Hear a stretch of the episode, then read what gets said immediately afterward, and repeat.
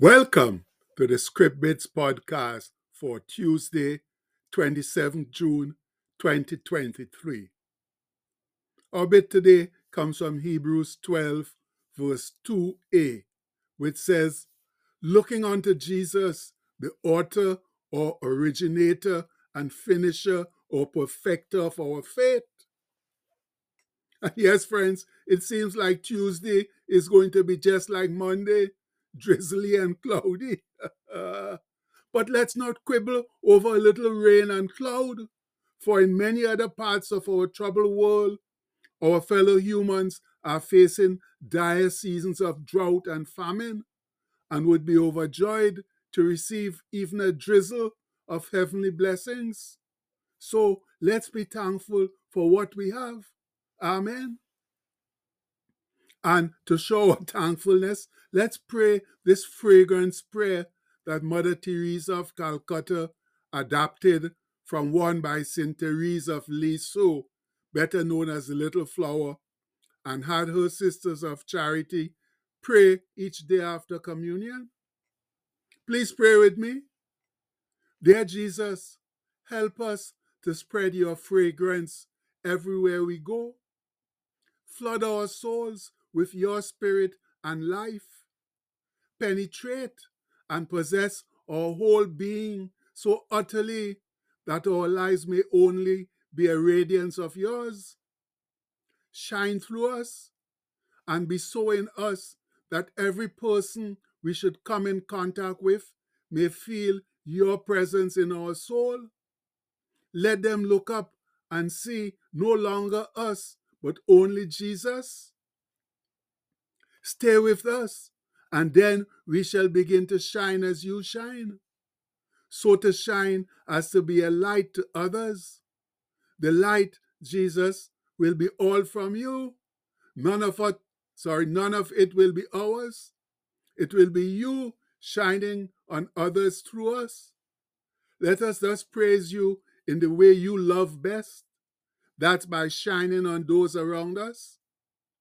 Let us preach you without preaching, not by words, but by our example, by the catching force, the sympathetic influence of what we do, the evident fullness of the love our hearts bear for you. Amen. Whoa, Mama Mia. What a beautiful prayer, my people. And it says all that needs to be said.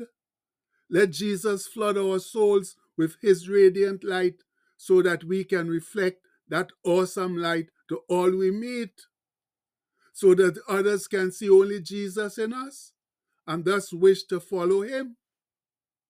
And I certainly like the part about preaching without words, but by our compassionate and caring example. That's the sympathetic influence of what we do, the evident fullness of the love our hearts bear for Jesus. Whoa! Yes, friends, that's the most important aspect of our discipleship.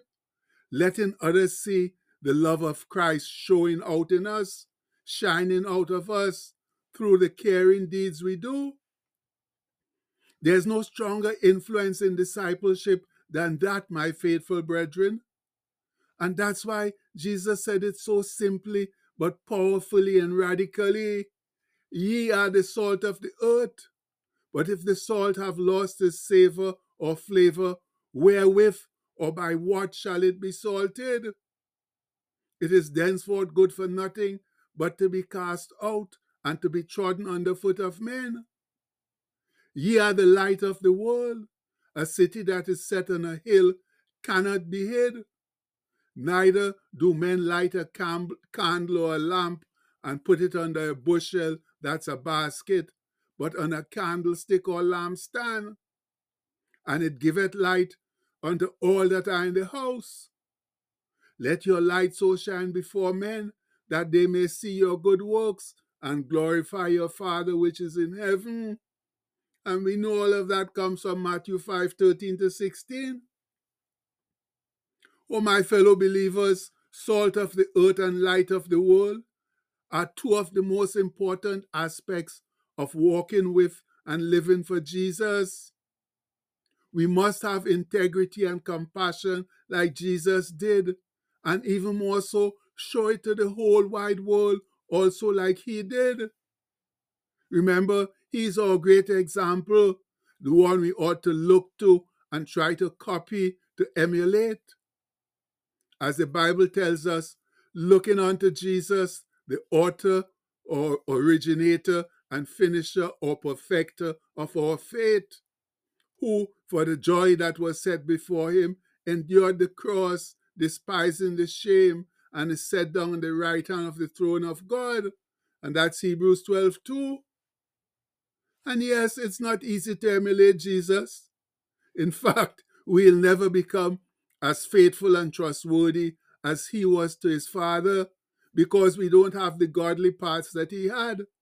But we certainly do have enough of him to give it a good and worthy try and to make a significant difference, a most positive one in our world if we so desire. But I believe that's where we most often falter in the effort, the giving of ourselves, the sacrificial aspect of living for Jesus. Because as our society has grown prosperous and laid back, we believers have also become fat and lazy and are no longer willing to give up any of our good life to serve Jesus and the many others who still need serving and saving. And that's why our world is becoming murky, dark, and distasteful because there's not enough salt and light from Christ's followers in it to make it tasty and bright. Satan's negative influences are shrouding it over in darkness and evil because we are not standing up strong and fighting him mano a mano. Since we are either scared, terrified of our own shadow, or just selfish and couldn't care less about what happens to our world and our fellow human beings. But, friends, there are two things we should be very cognizant of, two things to keep uppermost in our minds. The first is that whatever happens down here on earth is liable to have some adverse effect on you too, like wars and all the hate that's currently inflaming our universe and being quickly spread by the demonic tool of social media. Yes, social media, although it has some good uses, it's been used as a tool for the devil and his evil cronies way too much. So if you just sit around and do nothing to improve the state of our world, the negativity it now, it now spurns will very likely come back and bite you when when you don't want it to. And the next important thing for us to remember is the day of judgment, when we will all be called to stand before God and give an account of ourselves. And when He asks, Why didn't you do much more with what He had gifted us? What's going to be our answer?